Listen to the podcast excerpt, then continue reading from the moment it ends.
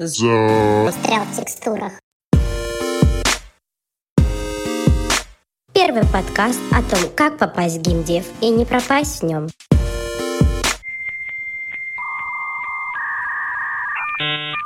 И я такая думаю, ты чего, пес? Я бы эту тему сегодня бы не раскрывал, потому что тема немного другая. Мы до этого ни разу не говорили нашу миссию. Сейчас вдвоем сидим в студии, записываем этот подкаст, потому что наши ценности похожи. Я за то, чтобы помогать, и я очень сильно хочу передать этот опыт, потому что я верю в круговорот добра и в то, что 10% от нашей деятельности должна занимать благотворительность. И тогда в мире все будет окей.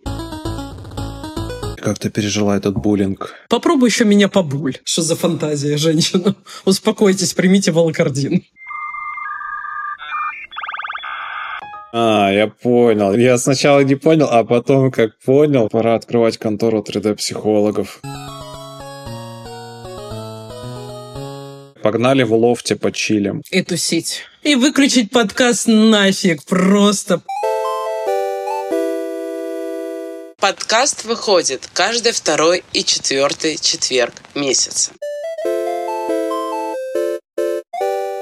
У нас сегодняшняя тема. Давай поздороваемся, Влад. Всем привет. Сегодня будем говорить о самых частых вопросах. По большей части это вопросы, которые касаются неуверенности, сомнений, идти, не идти, справишься, не справишься. И сегодня постараемся развеять самые частые, самые наболевшие и прочие вопросы, исходя из своего опыта. Как обычно, у нас нет другого опыта, у нас есть только свой.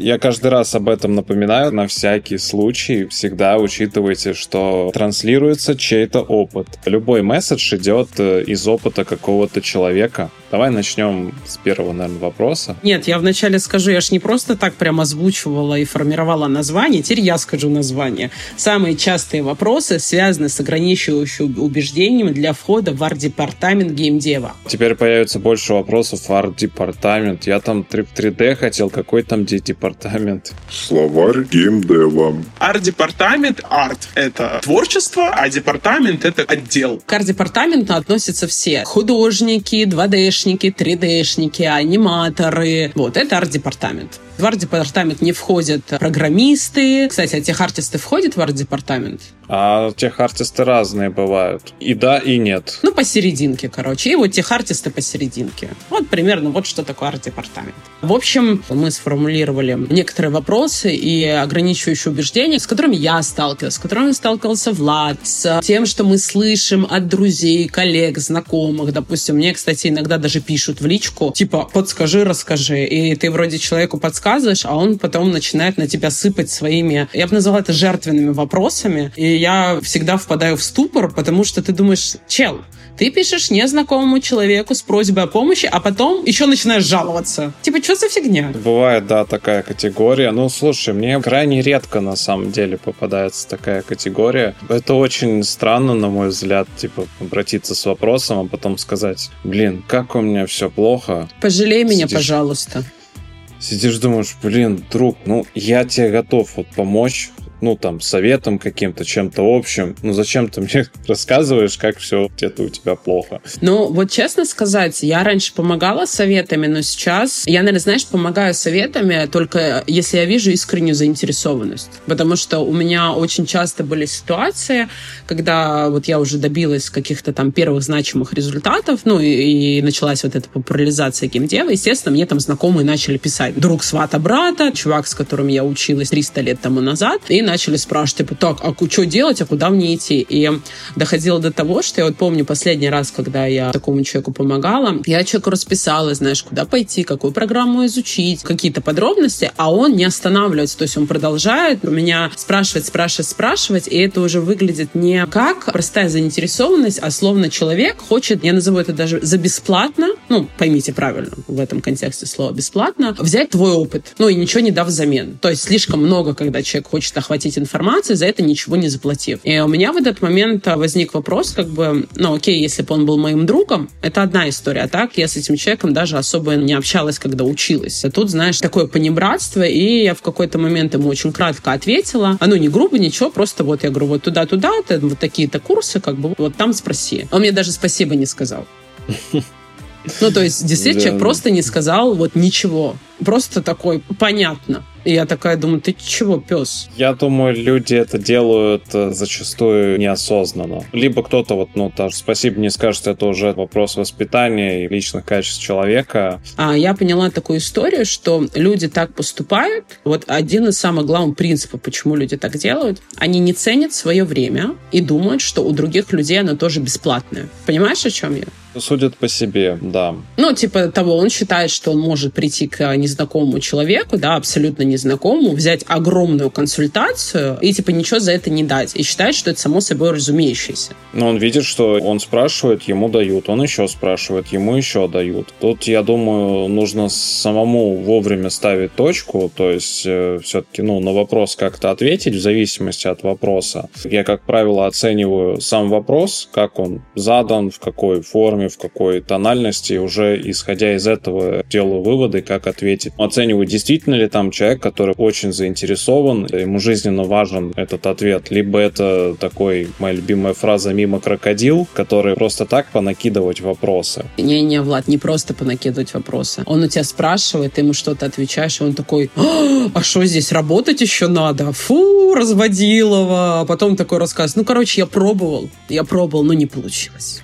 Мир слишком жесток. Мир не такой уж солнечный и приветливый. Это очень опасное, жесткое место. Ну, я их еще прекрасно понимаю, потому что сам в свое время тоже обращался к людям, задавал им вопросы, просил их делать то, что они не должны были делать бесплатно, но они мне помогли, и я сам не чураюсь кому-то бесплатно помочь, подсказать, ответить, вникнуть, не проблема. Но опять же, исходя там из того, как это поставлено, если человек начнет наглеть и подумает, что я такая бесплатная справочная, то уже извините. Я с тобой абсолютно согласна. У меня вообще философия такая, что я верю в передачу опыта. Со мной когда-то кто-то делился, меня обучали, хотя не должны были люди этого делать. И я считаю, что в мире ты должен 10% от того, что получаешь, передавать дальше. Это как, знаешь, типа круговорот добра в природе. 10% это твоя благотворительность. То есть благотворительность бывает разная. Можешь кошечкам-собачкам корм в приют передать, да, можешь там денег скинуть, а можешь передать кому-то знания, которые стоят денег. Я открыта там для консультаций, да, для каких-то вопросов, но только когда это, а, в уважительной форме, а, б, это когда не переходят уже границы какого-то, наверное, взрослого этикета. Плюс, если немножко по-философски, это вклад в общую культуру графики, арта, который заключается в том, что помогая людям, мы создаем больше художников в индустрии, Некоторые, конечно, могут сказать, ой, конкуренцию себе разводите. О-о-о. Ты сейчас наплодишь конкурентов, они потом придут, они тебя выживут, они будут готовы работать за меньшую зарплату, они еще будут лучше тебя разбираться, потому а у меня что есть там ответ, по свежачку... кстати, на это. Я, не, я закончу мысль, Ну, потому что они обучаются по свежачку, но если более философски и объективно подходить, чем больше художников приходит в индустрии, из них через какое-то время это люди, которые открывают свои новые игровые компании, аутсорс-компании, образовательные какие-то проекты и прочее. То есть они расширяют индустрию в целом. Они же и создают новые и рабочие места, и игры, и еще больше людей обучается. То есть чем нас больше, тем нам выгоднее. А у меня есть кейс из прошлой жизни. В свое время у меня была небольшая школа по артовому обучению. И меня как-то раз спросили, говорит, что за бред? Нафиг ты учишь, ты себе создаешь конкуренцию. И я вообще это так не видела. И я совершенно спокойно объяснила, что, слушай, ну смотри, у меня вот опыта столько-то, да, люди эти только вот научились. И, грубо говоря, к моменту, когда они дорастут до моего опыта, я уже буду так далеко, что там еще расти и расти. Это если на месте стоять не будешь. Не будешь. Ну, это же я. Как я могу стоять на месте? Короче, я к тому, что ну, для меня это не вопрос конкуренции. Плюс еще хорошая история, но ее, наверное, не все поймут. Чем выше конкуренция, тем выше твое качество. Общее, наверное, качество. Ну твое Даже не как- твое личное, а в целом общее качество повышается за счет конкуренции. Ну, поэтому твое личное. Ну, все ж логично. Потому что ты же будешь в отстойнике, никому не нужен тогда. Но я это воспринимаю, наоборот, с позитивом, потому что рост любой, он подразумевает прогресс. И я кайфую от того, когда я там вижу другие результаты у себя. Я такая, воу-воу-воу, вот это уровень. Типа, а что дальше будет? Я хорошо к этому отношусь. У меня нет каких-то страхов на сей счет, что, о, господи, геймдев такой маленький, до всех работы не хватит. Да хватит. Чем больше там людей, тем больше будет открываться новых компаний. Потому что как раз-таки одна из точек роста в этой индустрии это как раз-таки открытие каких-то своих компаний со своими услугами по графике. А общий спрос э, графики, он ну, только повышается со временем.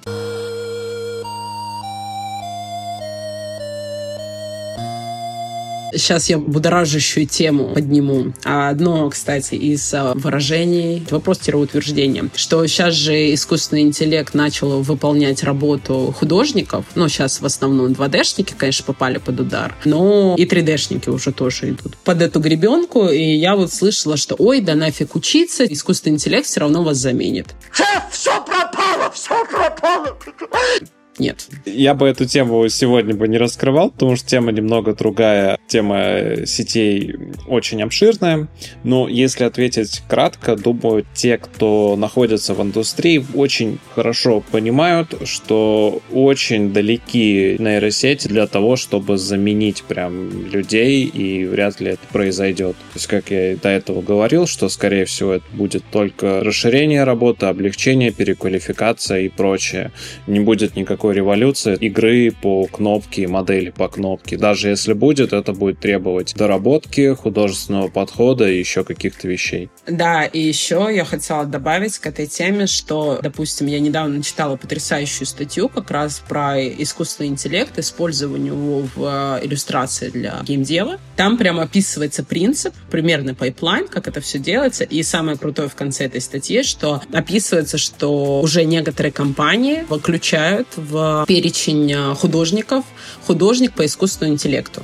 То есть это плюс новая профессия. Допустим, я пойду учиться на искусственный интеллект, потому что я понимаю, что время меняется, и я, зараза, не позволю ему выпнуть меня из профессии. Я просто к тому, что сейчас у нас такое очень интересное время мы проживаем, где выигрывают люди, которые, а, умеют рисковать, а, б, быстро переобуваются на лету. Поэтому, ну, если ты быстро адаптируешься к ситуации, то тебе, в принципе, не страшно. Ну, я вижу, что владение ИИ — это часть моего развития как профессионала. Поэтому я, как только там откроются какие-нибудь хорошие курсы, я туда бегом пойду. Я еще хотел добавить то, что до сих пор ничего не решено с э, правовым полем многих нейросетей. Как пример, недавно был иск э, в суд от крупной сети изображений, не вспомню название, но, в общем, они подали заявочку на то, что так, ребята, вы у нас слили там миллионы изображений для обучения, давайте разбираться. И есть э, большая вероятность, так как э, большая часть создается в Штатах, а Штаты там судиться это такая спортивная игра у них, э, поэтому, возможно, будут еще какие-то в этом плане изменения правовые. Пока что люди просто не знают, что с этим делать. Кто-то бежит пользоваться, кто-то бежит судиться и так далее. То есть это еще не устаканилось и непонятно, как оно будет в финальном итоге, как это приживется, как это будет выглядеть и так далее. Но как ты говоришь, что ему правильно надо это держать на пульсе, интересоваться этими новостями и подключать это в свои пайплайны, рабо- работу. Я просто даже из интереса закинула удочку коллегам, поспрашивала, а что, вы как? И все таки да, знаешь, отмахнулись. Я такая, ну, отмахивайся, отмахивайся, я потом у вас лидом буду. Ну, в общем, ребята, вот эта вся история сейчас про ИИ, что все визжат, что, а, это бессмысленно, уже идти учиться, он нас скоро заменит. Да успокойтесь. То же самое все в истерике бились, когда, это я, конечно, далеко удочку закину, появлению фотоаппарата и картин. Ну, когда, типа, все художники такие, о, господи, все, наш век закончен. Да не закончен. Если сейчас устроить соревнование между каким-нибудь крутым концепт-художником и человеком, который решил, что он художник, потому что он текст круто вбивает, но я думаю, Именно по строгому все... ТЗ, поправка, по строгому ТЗ. Э, По строгому ТЗ. Я думаю, все со мной согласятся с тем, что крутой концепт-художник выиграет у человека, который умеет только вбивать и генерировать. То есть, э, как аналоговые навыки классические, они в кооперации с новыми технологиями сделают вас э, вообще убер-солдатом.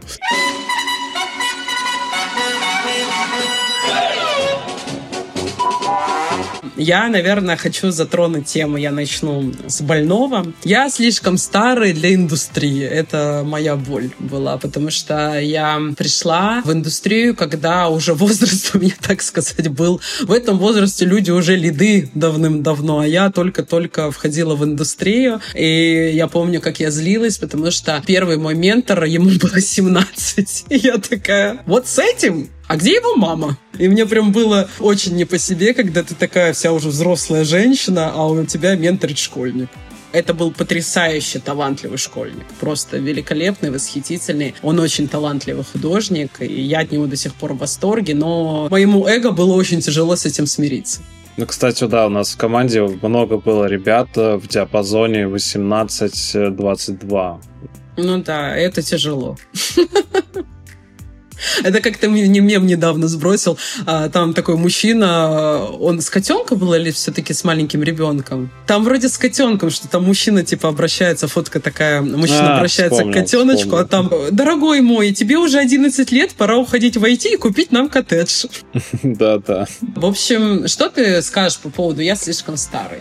Ну, слушай, я не изучал этот вопрос, но, скажем, случайным образом мне попадала такая информация и куча историй с IT-индустрией, где человек решил поменять направление в 40, в 45. Ты Причем про, кардинально... Про, про Булгарова? Нет, про Булгарова я не знаю, во сколько лет он начал графикой заниматься. Я смотрел про программистов, и там, говорит, мужик решил там то ли в 40, то ли в 45 лет. Такой, а, я хочу программистом стать. Ну, взял, стал программистом не проблема. Могут быть какие-то где-то предвзятые отношения, что, может быть, он меньше эффективный. Хотя, с другой стороны, обычно директора компаний, они постарше, ну, тоже согласишься, что мало таких прям молодых-молодых директоров все-таки, ну, надо дорасти, чтобы директором стать. Большой путь пройти. Ну, либо ты супер гениальный, но я с такими людьми пока что не сталкивалась. Вот, но я думаю, что они существуют.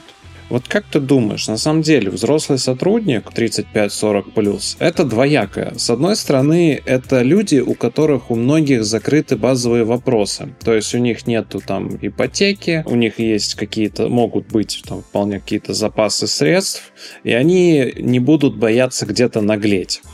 То есть их будут что-то заставлять, и они такие, а, что, я не боюсь. А молодой, а, а молодой будет, а молодой будет бояться, там, блин, у меня там ипотека, у меня там это, блин, я лучше не буду рыпаться, сделаю там все как хотят, даже если там работодатель не прав будет. А вопрос в чем? Вопрос в чем? Я, грубо говоря, за и против э, накидываю за молодого сотрудника и старшего сотрудника, как э, на них смотрит работодатель. Я вообще считаю, что построение такого вопроса, оно некорректное, потому что я бы не стала работать в компании, в которой у управляющего вот такая философия, потому что... А ты откуда откуда узнаешь, какая у него философия? А я пойму это, как только я приду на работу, проведу собес, а, потому что по некоторым компаниям прям понятно, что я здесь работать не буду. Более того, я даже сталкивалась сама с тем, что я понимаю, что я для этой компании не подхожу. Ну, то есть мой темперамент, моя философия, видно, что я здесь вообще, ну, меня брать на работу, это дополнительная головная боль. То есть, ну, как бы, вот, гонора много будет, работы мало. Это быстро, в принципе, все понимается еще на испытательном сроке. И я вообще против позиции жертвы.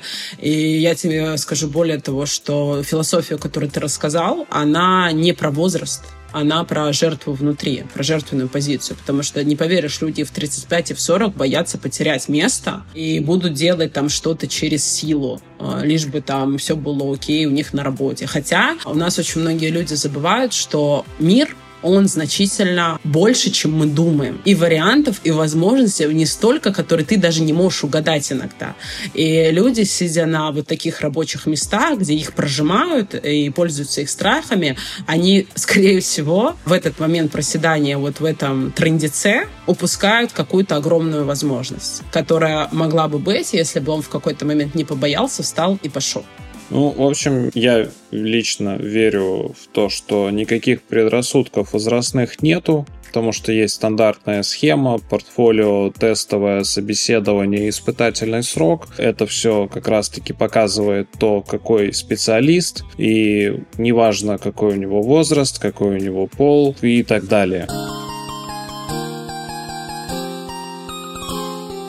Вообще предрассудки есть. Я сейчас расскажу страшную тайну. А, мне как-то раз говорили, что был случай, когда они брали на работу человека возрастного, а по той простой причине, что компания была не очень большая и боялись, что человек не вольется в коллектив, потому что слишком а, большой разрыв ну, возрастной. И я сразу могу сказать, как это исправить. Во-первых, идите просто в более крупную компанию, потому что я работала в компании, где были возрастные специалисты, и всем было на это все равно. А ну, это... Кстати, да, нам попадались э, в нескольких компаниях такие ребята, и я тоже не видел, что у них какие-то проблемы с интеграцией. Вполне все нормально общались, и молодые со взрослыми, и наоборот. Не было ни у кого никаких претензий. Ну, видимо, ну, потому что э, мужчины, у них детство там до 40 там или до скольки. Мы сейчас это плавно переходим во вторую тему, но мы о ней говорим попозже. Ну, в этом выпуске, ребята, в этом выпуске. а то мы каждый раз в другой теме. Я хотела еще добавить, что, в принципе, все ограничения про слишком молодой, слишком старый и так далее, и так далее, и так далее, вы можете разбить хорошим портфолио. Если вы турбоспец, то люди закроют на все глаза, лишь бы только с вами работать. Вы можете даже в 4 утра на работу приходить. Ну, договориться, конечно, с работодателем об этом, но если вы крутой спец, вам можно буквально буквально все.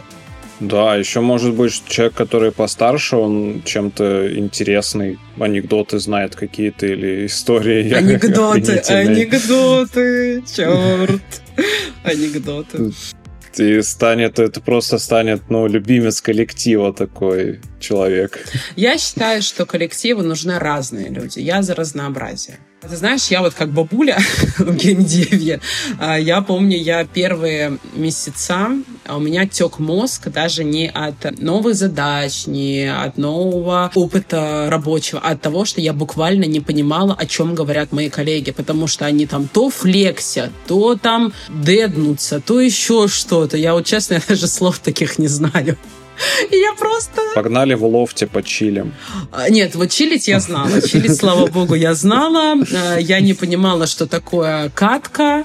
Я была в полной уверенности, что катка это типа, ну, покататься на чем-то. И какие-то еще я постоянно попадала в глупые ситуации, потому что я, во-первых, плохо знаю культуру современную. Ну, типа там вот этих э, кринжовых героев, да. Яркие интернет-персонажи. Да, да, да. Типа я не знаю ни блогеров, ни каких-то ярких интернет интернет-персонажей. Я так себе мимолог, да, как бы.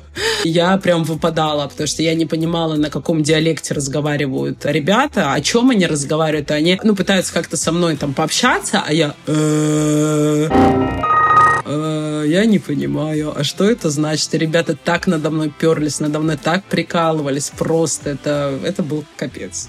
Как ты пережила этот буллинг? Слушай, ну, во-первых, э, ну, ты же со мной работал. Попробуй еще меня побуль. То есть, как бы, я сам еще тот агрессор. Но ничего, нормально, теперь я что-то понимаю, а так как сейчас я хороший специалист, мне вообще не надо общаться с людьми, я решил эту проблему. Вот так вот.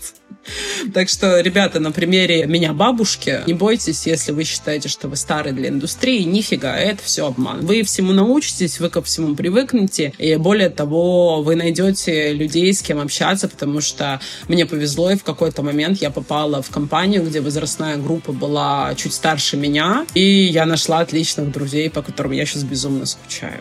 Блин, мне нравится, у нас разница в 4 года, ты так позиционируешь, типа, я бабуля. Ну, у меня был богатый бэкграунд, типа год за пять. А, окей. Э, почему дальше пойдем?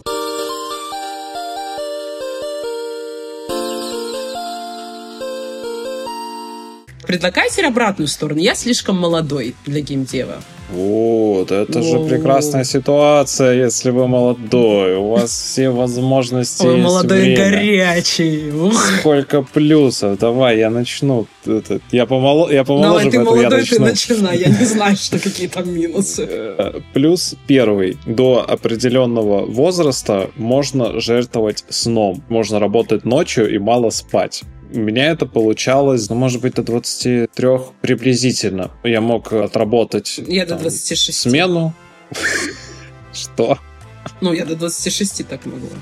А, мне послышалось до 36. Я думаю, типа, это как? Что за фантазия, женщина? Успокойтесь, примите волокордин.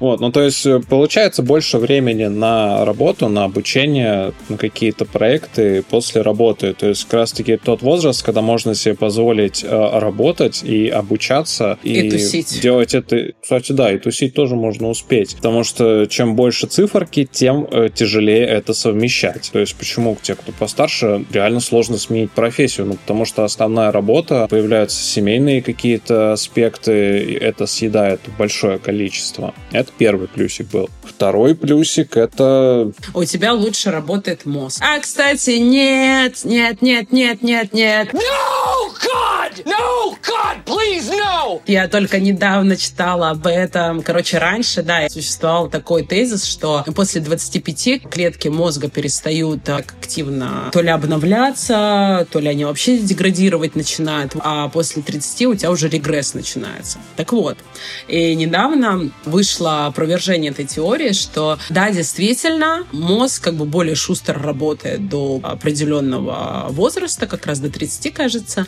но он более пластичен. Ну, то есть, почему основные нобелевские лауреаты — это возраст 60 плюс? почему?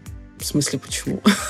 Я имела в виду, что это глупость, что, ну, типа, чем старше, тем ты тупее. Если бы так действительно было, у нас бы не было нобелевских лауреатов 60-70 лет. А, я понял. Я сначала не понял, а потом как понял, типа, ну, в 60 лет ты же вообще тупой, как ты Нобелевским Да, да, если по, вот по той логике, да, которую нам внушали несколько лет, то да, в 60 ты уже ничего как бы не должен делать. Нифига. Нобелевский лауреат это не мальчишки 40 лет. Это работает только в том случае, если вы развиваете свой мозг. Вот в чем прикол. Если вы перестаете развиваться, то у вас действительно мозг начинает костенеть. То есть, если вы постоянно развиваетесь, то у вас мозг сохраняет эту пластичность. Да, вы будете быстрее уставать, ну, потому что у организма становится действительно меньше ресурсов, но вы не будете терять в качестве обработки информации. Но для этого надо развиваться. Я заметил важное преимущество молодости в том, что остаются еще очень сильное ощущение ребенка, мечтателя, Достигатора. Достигатора. Вот эти все вещи в детстве работают гораздо сильнее. Легко, наверное, тоже каждый может окунуться в какие-то свои воспоминания, вспомнить какие-то детские идеи, типа давай там скатаем из снега большой шар и спустим его с горы. И это было невероятно весело. Это казалось супер идеей, которую хотелось достичь. Влад, ты сейчас, мне кажется, плюсы говоришь. Мы же говорим об ограничивающих убеждениях. А ты такой, молодость это прекрасно. И все таки да ладно, серьезно? Нет, подожди, подожди, я же перечислял плюсы, когда мы успели к минусам перейти. Так у нас, я в принципе, говорил, про плюсы это. возраста, плюсы, ну, я перечисляю плюсы молодого возраста, которые можно направить в творчество. Ну, наверное, я бы, знаешь, как развернул этот вопрос? То, что плюсы, они очевидные да, для всех. Я там молод горяч, мне море по колено, да, вот этого времени много. Я бы, наверное, знаешь, э, указала бы на что. Когда бывает человек такой, ну, я бы пошел, да, в эту профессию, но что-то мне вот там 17 лет, допустим, да, или 16, ну, рановато, мне еще надо там скилл подкачать, там это, вот тогда, типа, у меня все и будет. То есть, знаешь, когда вот этот синдром отложенной жизни из-за возраста. Мы так перескакали, но я в любом случае думаю, важно было об этом сказать. Те, кто Конечно, помоложе, важно. Те, кто помоложе, смогут прислушаться к этим плюсам, осознать их, почувствовать, что да, действительно так, и начать ими пользоваться. А те, кто постарше, погрустить, поностальгировать. э, И выключить подкаст нафиг. Просто пошли вы. Вы мне еще по больному давить будете. Да, а вот, кстати, может быть интересно, есть ли какой-то способ э, вернуть вот этого ребенка, повысить интерес к графике, вернуть те ощущения, когда ты первый раз берешь фломастер или когда ты первый раз на компьютере рендеришь кубик. Есть. И чтобы есть. были те же яркие впечатления Есть. от этого. Есть. Никакой. А вот я скажу об этом в следующем сезоне. Вот это поворот! Не, ну хоть ну какую-нибудь нет, затравочку нет, а, а, я, вот, а я сейчас скажу затравочку, ребята. У нас сегодня последний выпуск первого сезона. Мы забыли вам об этом вначале рассказать. И второй сезон мы как раз посвятим уже больше не общим темам, а то, что касается каждого человека. Вопросы, которые перед нами встают э, не всегда касающиеся геймдева, но мы будем освещать, конечно, через призму этого, потому что у нас подкаст про это.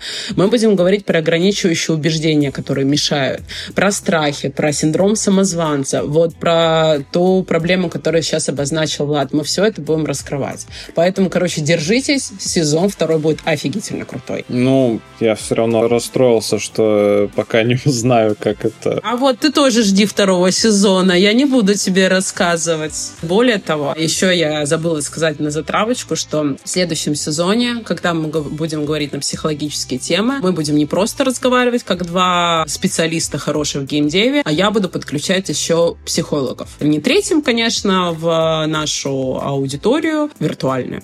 Я буду консультироваться, да, с психологами, возможно, кстати, не с одним, потому что у меня есть разные специалисты. Мне хотелось бы услышать их мнение, и тем самым у нас будет э, еще более качественный подкаст, который будет еще прям такой ух, терапевтичный. Хотя, честно сказать, мне кажется, что ребята, когда нас слушают, ну, многие чувств- ну, слышат темы, которые им до боли знакомы, или, знаешь, вопрос, который мучил, и бывает, что мы его касаемся. И это тоже своего рода терапия. Пора открывать контору 3D-психологов. Нет, нет, я с этим не справлюсь. Я это не вывезу. И, там, и там уже за деньги можно будет поныть, как что-то не получается. Нет, я даже за деньги нытье слушать не буду.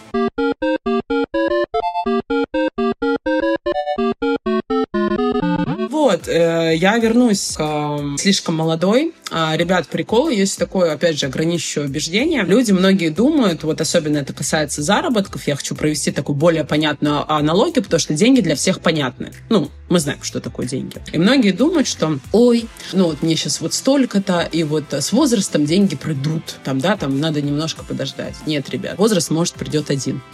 Без денег. Я вам расскажу страшную тайну. И здесь то же самое. Если вы горите этой профессией, если вам хочется прям во что бы то ни стало там работать, даже если там вам 14 лет, пожалуйста, вы можете вот эти два года проходить курсы, готовить портфолио, и по законам Российской Федерации с 16 лет вас могут взять на стажировку. И вы уже в 16 лет можете попасть в геймдев. И вы представляете, какими вы будете крутыми в 20 лет? Вы уже будете лидами все поголовно просто, или, не знаю, арт-директорами. Ну, короче, тем раньше, тем лучше. Если вы чувствуете, что это ваше, это ваша мечта, неважно, сколько вам лет. Молоды вы, стары вы, просто идите навстречу своей мечте, потому что мне помогает очень одна мысль, что жизнь — это два дня. Один день вы уже прожили. Я бы перешел к следующему пункту про я гуманитарий. Каждый наш подготовленный тезис является частью ограничивающего убеждения и в комплексе дает большую черную тучку, которая говорит тебе нет, не надо, ты не ты не справишься. справишься. Бу. Ну да. Да, в общем, А ты гуманитарий, гумани- Влад? Как я ощущаю, я 50 на 50. Если судить по школе, у меня был большой провал в науках точных математических. С другой стороны, при обучении в техникуме какие-то технарские задачи, ну не то чтобы легко давались, ну так, нормально. То есть считаю я плохо, но какой-то математический склад имеется. Но считаю я плохо. То есть что-то вот э, такое туда-сюда. Не то, не то, не это. В общем, неважно, гуманитарий вы, математик. э, Собака, конь, все в геймдев. Потому что в работе не требуется никаких точных вычислений, если это не программирование, а ну, в художке, 3D-шной художке, не надо ничего считать. Гуманитарий тоже. Стихи читать и философствовать там не нужно. Поэтому, нет, ладно, я очень плохо эту тему как-то рассказываю. Короче, Влад, я поняла, что ты полтинник, 50 на 50. Я, наверное, тоже полтинник, потому что у меня одно образование гуманитарное, второе техническое, потом опять гуманитарное. При этом у меня тоже проблемы с счетом, поэтому я не смогла выйти замуж по расчету, потому что я гуманитарий, теперь приходится работать. Вот так вот. И с юмором я сегодня так себе. Ну ладно. Я при этом очень хорошо понимаю физику. Но, короче, с остальным всем абсолютная труба. И я могу сказать, что геймдев, он реально огромный. И если вы в арт-департамент переживаете, что вы гуманитарий, да вообще не проблема. Реально, 3D-моделирование, оно не про техническое образование. Да, если оно у вас есть, оно действительно вам будет где-то в какие-то моменты давать какой-то бустер. Но так вы можете обучиться всему. Так что я бы вообще вот это ограниченное убеждение закидывала на антресоль и больше никогда не вспоминала. Вот так вот. Я бы разделил задачи в 3D. Первые — это те, которые требуют чего-то четкого и точного. То есть это там, где нужно достоверно скопировать объект. Ну, у нас же нет в геймдеве такого. Ты больше про такие производственные штуки сейчас говоришь. Нет, нет, нет. Я как ну раз-таки ну про геймдев ну говорю. Если мы... Если мы работаем на каком-то проекте с реализмом, как правило, мы копируем реальные объекты. Но там все равно есть игровые условности. Я тоже делала всякую технику. И единственное, почему мы должны были типа попадать, это плюс-минус, ну, реальный размер. Ну, там никто до сантиметра, миллиметра не вымерял. Это раз. И два, то, что если мы делаем там, допустим, слотами работу, как, допустим, один человек делает внешний вид машины, а другие внутрянку, чтобы они в итоге пас в пас входили. То есть все. Вот, ну, вот все условия. Нет, тебе стоит дослушать мысль. А, Давай. Я что имею в виду? Есть проекты с направленностью в реализм. Да, как ты говоришь, никто не просит копировать их с точностью до миллиметра и по чертежам, но все-таки это примерное копирование с какими-то художественными приукрашениями объектов. Но в целом это копирование. И отдельно также есть направления, которые более творческие. Какой-то мультяшный стиль, может, сайфайный, там, где больше творчества там, где можно больше принимать собственных решений, какой это будет формы, цвета и так далее. И, грубо говоря, я хочу разделить задачи, которые больше подходят для людей станочков, которые копируют, и для людей, которые больше хотят сами какие-то идеи привносить в объекты, в арты и тому подобное. Ну, ты мне сейчас все рассказала, и я все равно считаю, что я правильно дополнила, потому что у нас нет все равно никаких практически никогда супер точных задач. Вот сколько я работаю, у меня буквально их две, наверное, было за всю карьеру. Вот и все.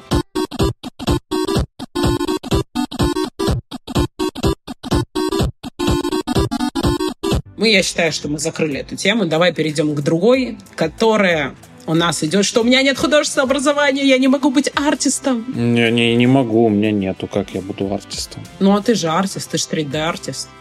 Как ты без художественного образования 3D-артист? Я не знаю, как. Вот, видите, хороший ответ. Влад не знает, но является.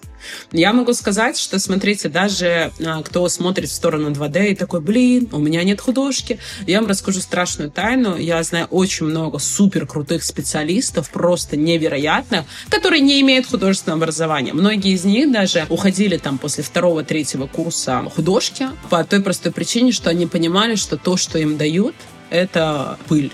Ну, это не нужно.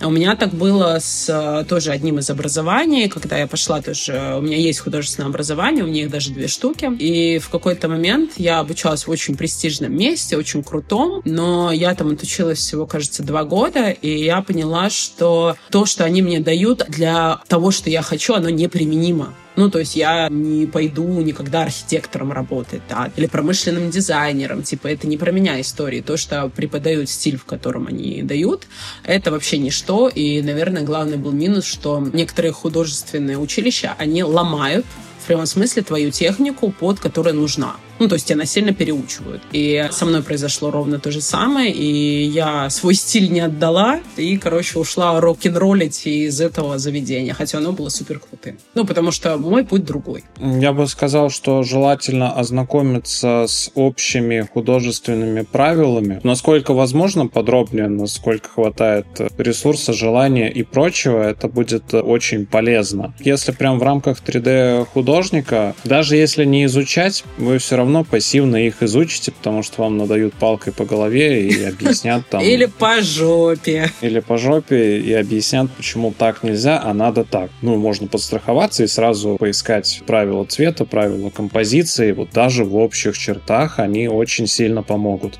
Они помогут. Мы постоянно ведем спор. А, ну, сейчас уже не ведем, у нас уже сил на это нет. А раньше мы вели очень частый спор, что я считаю, что художественная самообразованность, заметь, самообразованность, не образование, она важна 3D и 2D художнику по той простой причине, что вот это моя личная боль. Я очень часто сталкиваюсь с тем, что я даю какой-то ТЗ, ну, то есть концепт, да, вот прямо отрисованный, ну, тут возьми и сделай мне.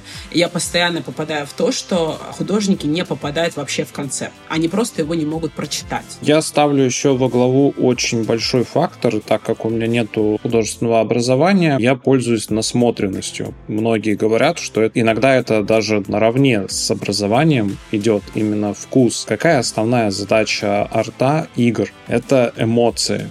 Принципе, если взять какого-то человека, который создает э, какую-то художественную работу, неважно, 2D, 3D, пластилин, все что угодно. Если она дает эмоции, и там не используется ни одно художественное правило, она все равно выполняет э, задачу арта давать эмоции. Можно оставить душным типам споры про то, что оно там в правила не попадает. Но если оно дает эмоции, задача выполнена. Я думаю, что мне дофига есть на тему, что сказать. Я, наверное, завершу этот вопрос тем, что художественное образование не гарант того, что вы будете делать что-то хорошо. Это правда, потому что разные художественные заведения дают разный уровень. Основной залог а, хорошего художника, неважно, это 3D-шник или 2D-шник, это самообразование и постоянная практика. Ну, естественно, постоянная практика с качественным фидбэком, потому что, как мы уже говорили в каком-то выпуске, ты можешь делать фигню и не знать о том, что ты делаешь фигню. И делать фигню из года года в года. Еще, кстати, включая какие-то геймдев нюансы, может быть так, что где-то придется вообще работать не по правилам, просто в силу каких-то там технических вещей, игровых и так далее. Ну, у меня не было, кстати, таких, вот ты сейчас сказал, у меня не было ни одной задачи, которая бы нарушала композиционные законы, если нет эм, одна поправка. Они всегда были, просто иногда приходилось включать определенное ТЗ в них.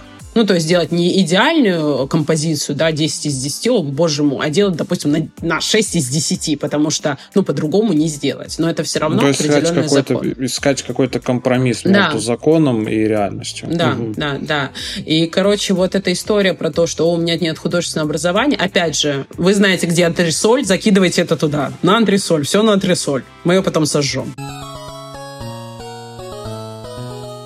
Следующее такое ограничивающее убеждение назову. Я плохо разбираюсь в компьютерах. Это мой конек-горбунок. Что ты скажешь на это, Влад? Я скажу, что лучше потратить время на то, чтобы научиться в них разбираться, не бояться этого, потихоньку, кому как удобно, по урокам, методам тыка, еще как-то. Общее как бы владение компьютером, программам, э, лазание под капот программам, оно может очень сильно помочь. Это найдет какие-то там дополнительные способы решения каких-то задач. Например, не надо супер навыков, чтобы подредактировать, например, например, какой-то скрипт. То есть, если вы дойдете до этого, посидите, разберетесь э, или найдете человека, который в этом разбирается и проконсультируетесь, вы сможете себе где-то работу облегчить. Но с другой стороны, если вы ну, просто в них плохо разбираетесь, никаких проблем. Есть много уроков, где показывается, куда нажимать, куда двигать. И, в принципе, если от инструкции не отходить, то будет все хорошо. Я, как человек-бабка, э, я плохо разбираюсь в компьютерах, я разбиралась в них плохо плохо всегда, я с ними не дружу, я не понимаю, почему нельзя угрожать компьютеру, он выполнял все, что ты хочешь, мне это сильно раздражает. И я для таких, как я, рассказываю выход. Иметь друга Влада, который разбирается, к которому ты можешь подойти и сказать, Влад, все поломалось, я не знаю, что с ним. И еще уроки на Ютубе. Ну, типа, прям вводите, допустим, там, а, не запускается, там, не знаю, Painter, да, выдает ошибку, что это, и просто ищите и отвечаете на вопросы.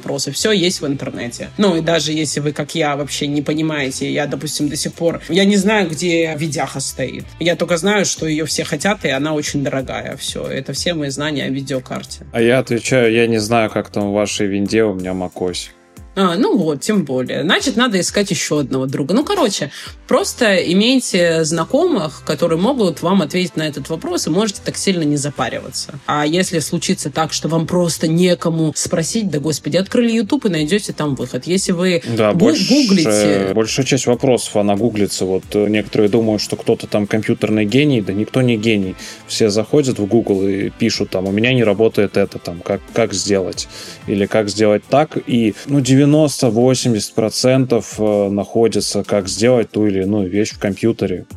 Не надо быть там гением. Еще, я, наверное, знаешь, какой вопрос? Это из этого же, знаешь, из таких ограничивающих убеждений, которые вот у меня не получится. И вот один из э, таких э, тезисов это программа выглядит слишком сложно. Ну, помнишь, как я рассказывала, как я увидела учебник по майке, у меня закатились глаза, я его закрыла и удалила. Вот, все мое изучение. Знаешь, у меня немножко другой взгляд на этот счет по поводу сложно выглядит. У меня такое видение. Чем программа выглядит сложнее, тем она круче. То есть, если там много кнопок, значит, там много функций.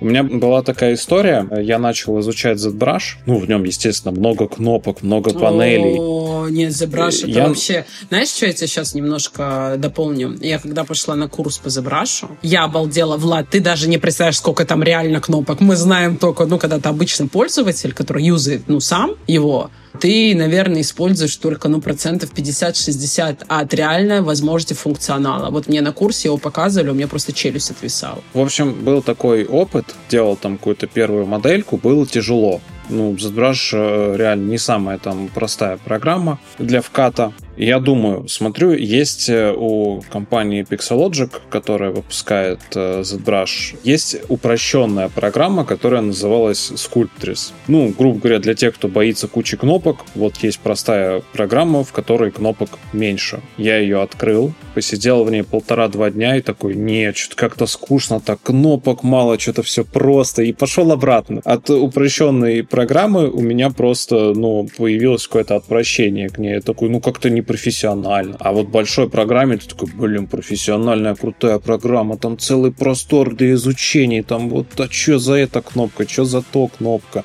И постепенно ее изучаешь, постигаешь и кайфуешь от этого. Ну, слава богу, что мы с тобой такие разные, а то я тебя слушаю, аж стыдно становится. Просто я, допустим, халявщица. Я люблю идти по пути наименьшего сопротивления. Я, типа, никогда не буду там упираться рогом, там что-то долго учить. Если я знаю, что можно где-то сэкономить, ну, время свое, я его сэкономлю. И вот для таких халявщиков, как я, я могу сказать, что, ребят, вы когда открываете базовую софтину, ну, типа там Maya, Blender, не знаю, 3D Max, ну, что-то вот такое, не пугайтесь так сильно, потому что вы, вот по моему опыту, будете использовать процентов 20 только в обычном моделировании. Плюс многие кнопки а- объединены в блоки. Стоит 10 кнопок. Над ними стоит заголовок, что эти кнопки отвечают, там, например, за перемещение. И все, уже не страшно, потому что весь этот блок превращается в психологически, грубо говоря, в одну большую кнопку. Ты, видать, давно интерфейс Макса не открывал. Там нет логики, там нет логики. Ну да, Макс, он такой, красивый. А, ну, в общем, да, типа, вас может это пугать, но реально половина, ну, я говорю, вот 20%, в принципе, вы будете использовать, если вы там супер профи пользователь, 30%.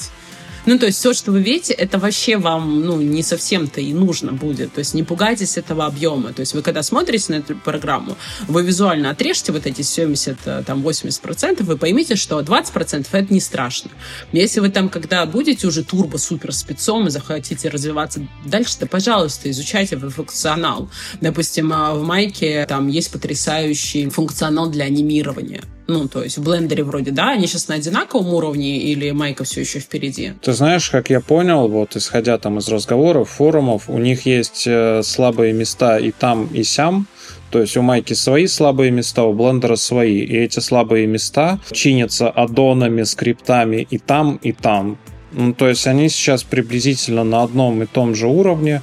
Ну и чтобы не быть э, голословным, ну уже много мультиков, проектов выходят с анимацией в блендере. Также можно найти отзывы крутых аниматоров из Pixar и других компаний, которые писали статьи о том, что дома они анимируют в блендере, потому что это им удобно. По мощности, по функционалу, я считаю, разницы никакой нет. И там, и там это нужно под себя допиливать скриптами.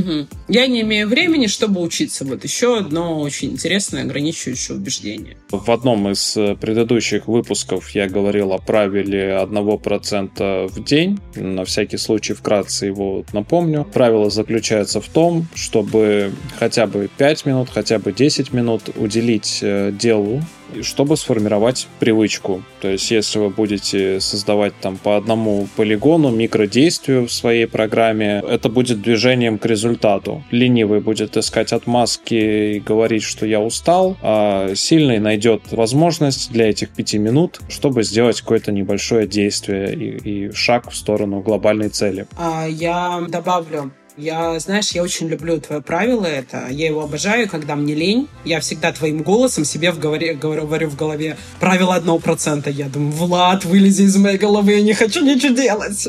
Вот. И тысяча километров начинается с одного шага. И вот по вот такому шагу вы пройдете этот путь. Ауф, ауф. Ауф. Ну, это про мема про волков.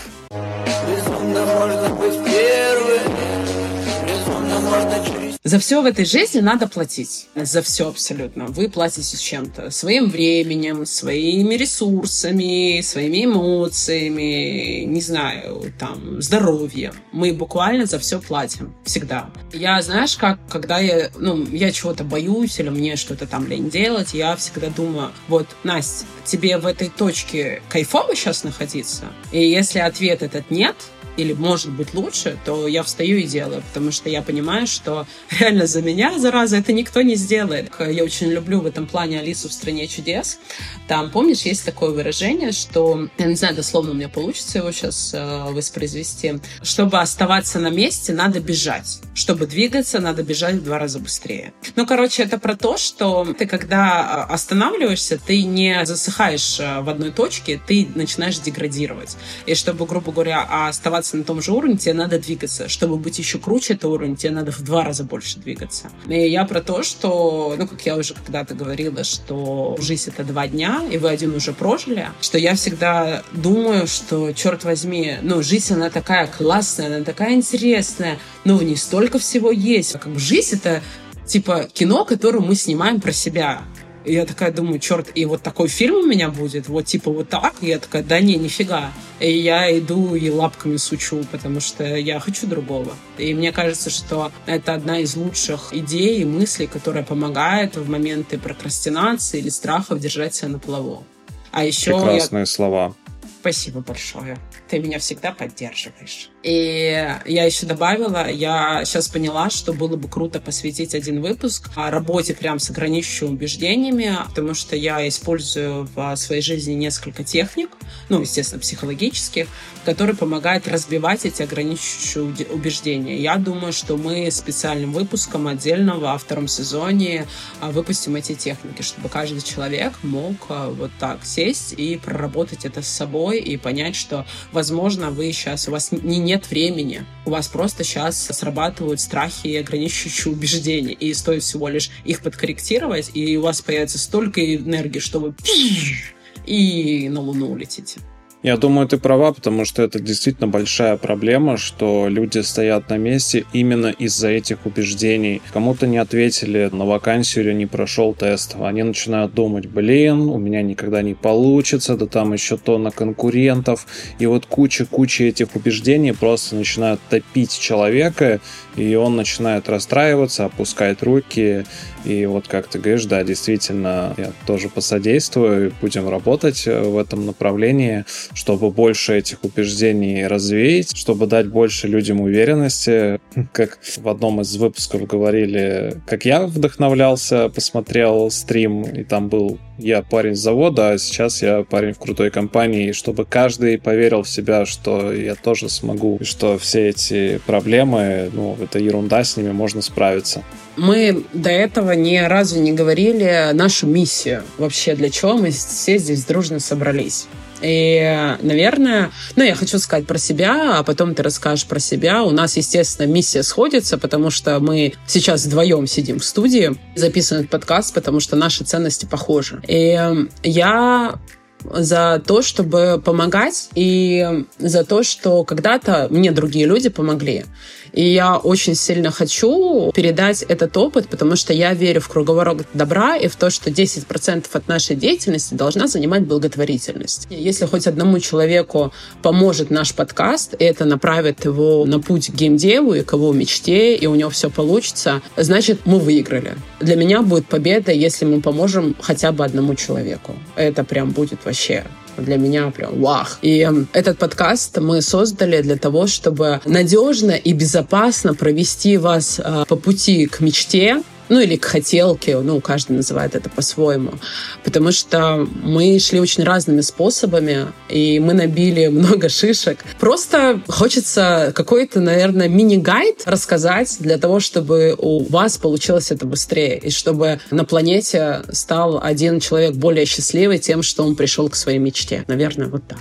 Ну, я думаю, получится гига-гайд потому что информации будет очень много, если взять уже там записанные выпуски, гайд гига. Ну, в общем, у нас, да, цели сходятся. Я точно так же по таким благотворительным соображениям и воспоминаниям по тем людям, которые мне помогали в свое время очень сильно. Это была большая поддержка. Я всегда буду им благодарен. Те, кто давали анализ моему портфелю, говорили, могу я устраиваться, не могу. Когда мне сказали, да у тебя все окей, ты уже можешь искать работу. Я сидел, думал, блин, ну, я уже до какой-то точки дошел. Эти люди заряжали, давали советы, и мне точно так же хочется дать ищущим советы уже с точки высоты своего опыта. И также, как вторичная цель, мне хочется принести именно профессиональную информацию вот такую, как психологическую по устройству, по предубеждениям, и также именно профессиональную информацию, то есть уроки, гайды, курсы, именно профессиональную со студий, с работы, с прочего. У меня есть такое не то чтобы недовольство, а то, что очень много уроков контента даются непрофессионалами. То есть люди говорят на эту тему, но сами либо там не работали, либо работали очень мало. Поэтому хочется такое, грубо говоря, академическое 3D привносить э, в массы, если так можно выразиться. Ну и тоже там академическое на уровне там моих знаний. Не буду из себя строить там 3D-академика, а профессора и так далее. Но все-таки более качественный контент, э, чем предлагается людьми без опыта. Угу. Ну, короче, фактически наша общая цель — это помогать. Да, если подытожить. И это круто, потому что всем бобра. Или выдру. Или выдру, да, это кто как, как, как захочет. Ребята, нам очень сильно нужна ваша поддержка. Пожалуйста, поставьте лайк, расскажите про нас своим друзьям. И, конечно же, пишите нам обратную связь. Нам очень важно знать, что вы думаете. А еще вы можете поддержать нас на Бусте для того, чтобы мы делали еще больше классного контента для вас. Дизайн обложки Алла Лопаткова.